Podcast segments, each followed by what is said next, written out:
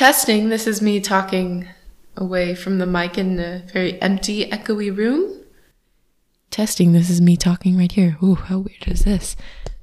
Now, what happens if I turn up the volume? Okay, now what happens if I turn it down? Does my voice go away? Let's see. No, I think it's still here. Whoa.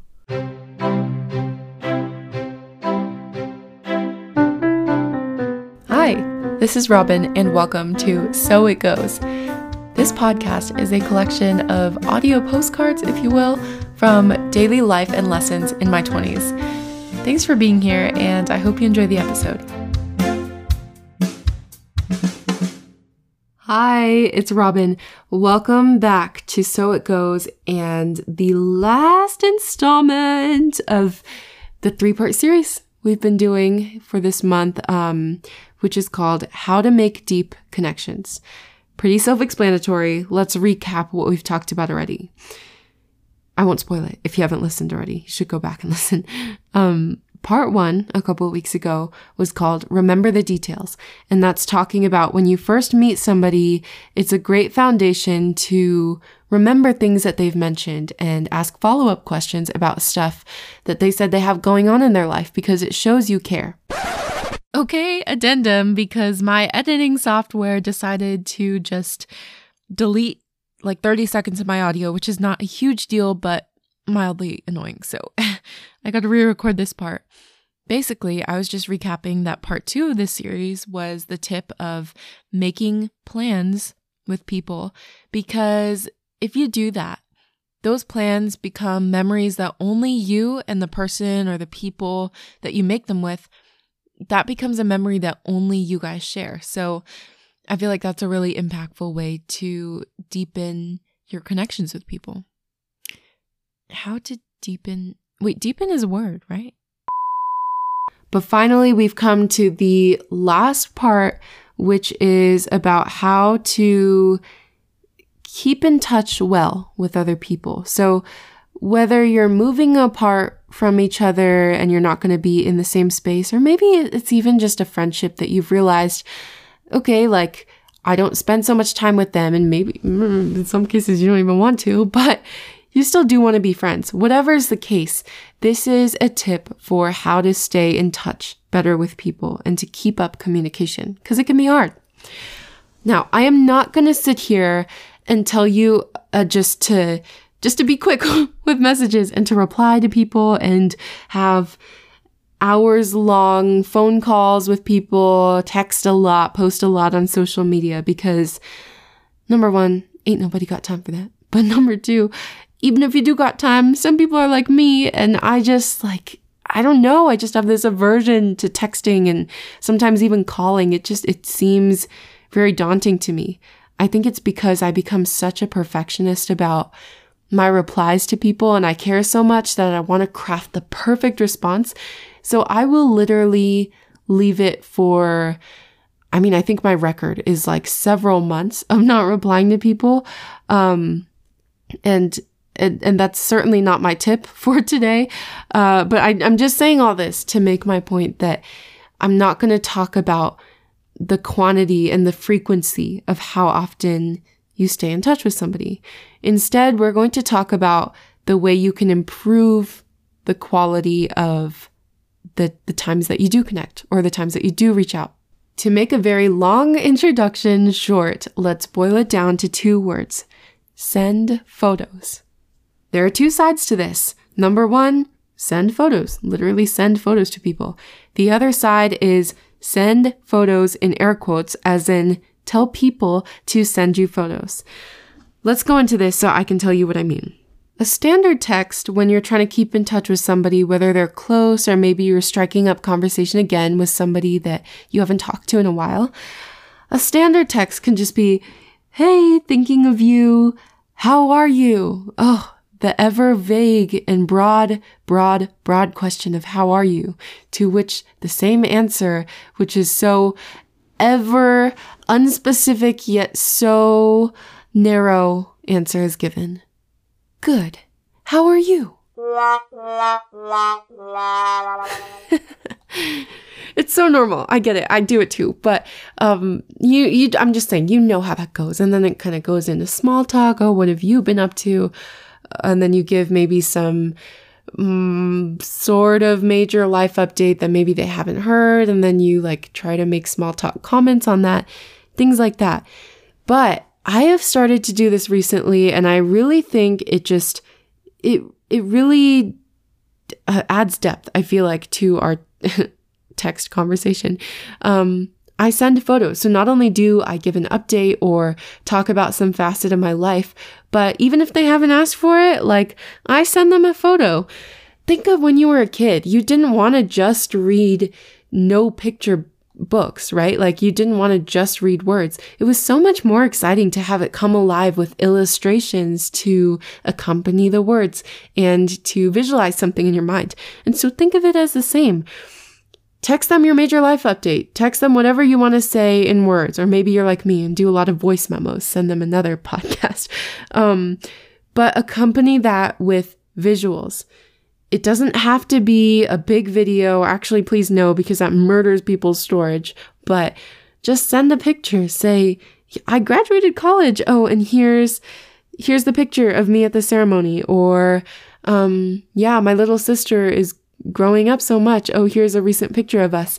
Like, it might not be first of all requested they might have not have asked for it and it might not be something like earth shattering that'll really make or break the conversation but the point is that it just adds something to visualize and it also makes it feel much more personal it's different than just reading something versus getting this photo, which feels like a, a capture in time of somebody's life, and they're sharing it with you, and you're getting a real insight, like no pun intended, but real insight, literally a visual of their life, and they're bringing you into it. It might seem small, but it truly is powerful. And I think that also sets the tone for the conversation because, um, I've just noticed that when I started to do this and started sending accompanying pictures to people, they like you I guess you can't say you hear them light up because you're texting, but you kind of see the shift in tone. Like it becomes more personal, they're more excited, they get to comment on the pictures. It's literally vibrant because they're color pictures usually. Um, it I've just noticed it's a small thing, but it makes a big difference. And that's all you could ask for, right? Like you love we love those high yield things in life. So I've really come to love this tip, sending pictures to people when having a conversation and trying to stay in touch. However, I understand that this is not something that everybody necessarily thinks of, and I don't feel like it's really common practice, at least not with the people I usually talk to. Usually it's just the texts and it's just the calls and things like that. Um, and, and that's fine. Like, who expects it? Nobody. It's it's such a bonus because it isn't expected. But I would say if you really feel like you want to elevate a conversation with somebody, ask them. That's why the air quotes come in like I said before. Ask them, send photos like, "Oh, I want to see what you're up to," or if they mention that they travel to a certain place, maybe you could go, "Ah, like send pictures with the heart eyes emoji or something like, "I want to see it." And I feel like if you phrase it that way, it doesn't even make it sound like you're asking them to do something very difficult or like you're asking them to pull their weight and like do something to add to this conversation. It's almost like selflessly selfish because you're kind of creating this idea that you want to see it and they're doing you a favor if they send you those pictures and you get to see this thing. So, um, I, I would encourage you to encourage others to send you pictures. If you're worried about storage, like the cool thing is you don't have to hold on to these pictures. You can delete it afterwards or something. But I really think it's just a nice touch to any conversation and staying in touch. I forgot to mention this before, but on the point of you're kind of bringing people into your life in some kind of way by sending them pictures, visuals of what's going on in your life. Like, here's a tangent side note. I am always, I am always really curious what people's parents look like or their siblings or their husband or their wife, girlfriend, boyfriend, pets, whoever, whatever it is. But I'm not just going to go and ask them. It's just so random and it sounds weird to like, can, can I please see a picture of your husband? You know, whatever. It seems weird. Um, But I think by you doing that without people asking, it's like, it's interesting for them. At least I think so. Otherwise, maybe I'm just not normal, but I'm pretty sure this is a normal thing. Like most people are curious and you, by giving them that visual without them having to ask for it, you're kind of opening up those doors and kind of making things accessible that way. So that's that's a side note of why I really love this tip. So yeah, sending pictures, sending photos, or on the other hand, asking people to send pictures. Um, I think that's a great, that's a great way. I speak from personal experience to really elevate your conversations with people when you're trying to stay in touch. Again, whether that is over long distance or even with friends who who live on campus with you or in the same town or whatever, but you're not necessarily meeting up all the time for whatever reason.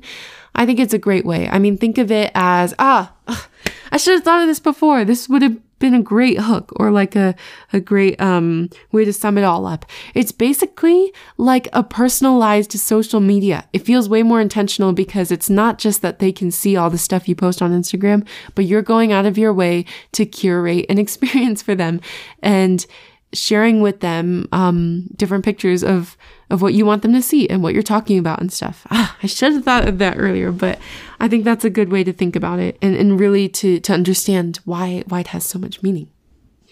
But yeah, with that, that sums up this series. I guess, should it be a mini series? Should I call it? It feels so long in my life because it's over three weeks, but in the grand scheme of things, that is a drop in the bucket. I will say another tangent here. It's so it's so frustrating in a way, for lack of better words, because I have, I kid you not, I have so, so many ideas, which is why I even started this podcast because I was always, always collecting random tidbits and ideas and personal development tips and stuff, always writing notes everywhere, like to the point where it was overwhelming for me to think about because I'm generating, I feel like at least five a day. I'm always learning from life. And so I had so many that I just wanted one place to talk about it all, hence this podcast. Um, but where I was going with that is that I have all these ideas. So it's certainly not that I'm lacking ideas. If anything, I have the contrary problem. I have so many that I'm just like so eager to get them out. And if I could, I feel like I would post an episode every single day.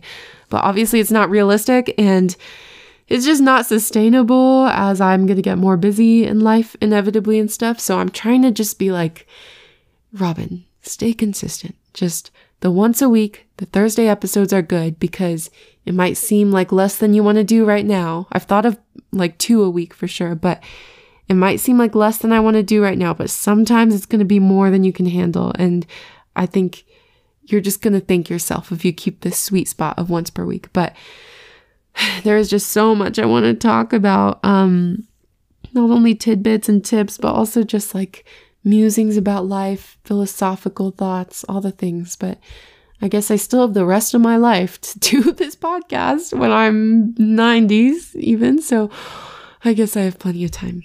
Um, anyways, what was I saying with that? Oh, yeah.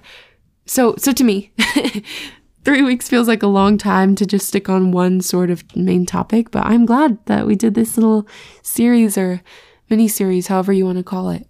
I think it's been fun and a good experience. Maybe I'll do it again. Anyways, thank you so much for tuning in. I really hope that you have enjoyed these topics. Um, next week, I believe we'll be back with regular scheduled programming, and I'll just go back to a hodgepodge of individual episodes. I don't know how anybody feels about that. Should I make it more theme based? I'm not sure. But, anyways, I'm so happy to be doing this always. Thank you for listening. I'll talk to you next Thursday. Bye.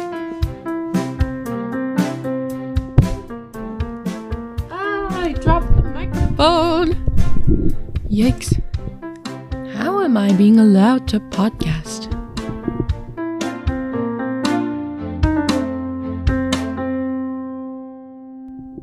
I don't think I deserve the air space, air waves, wave space. I.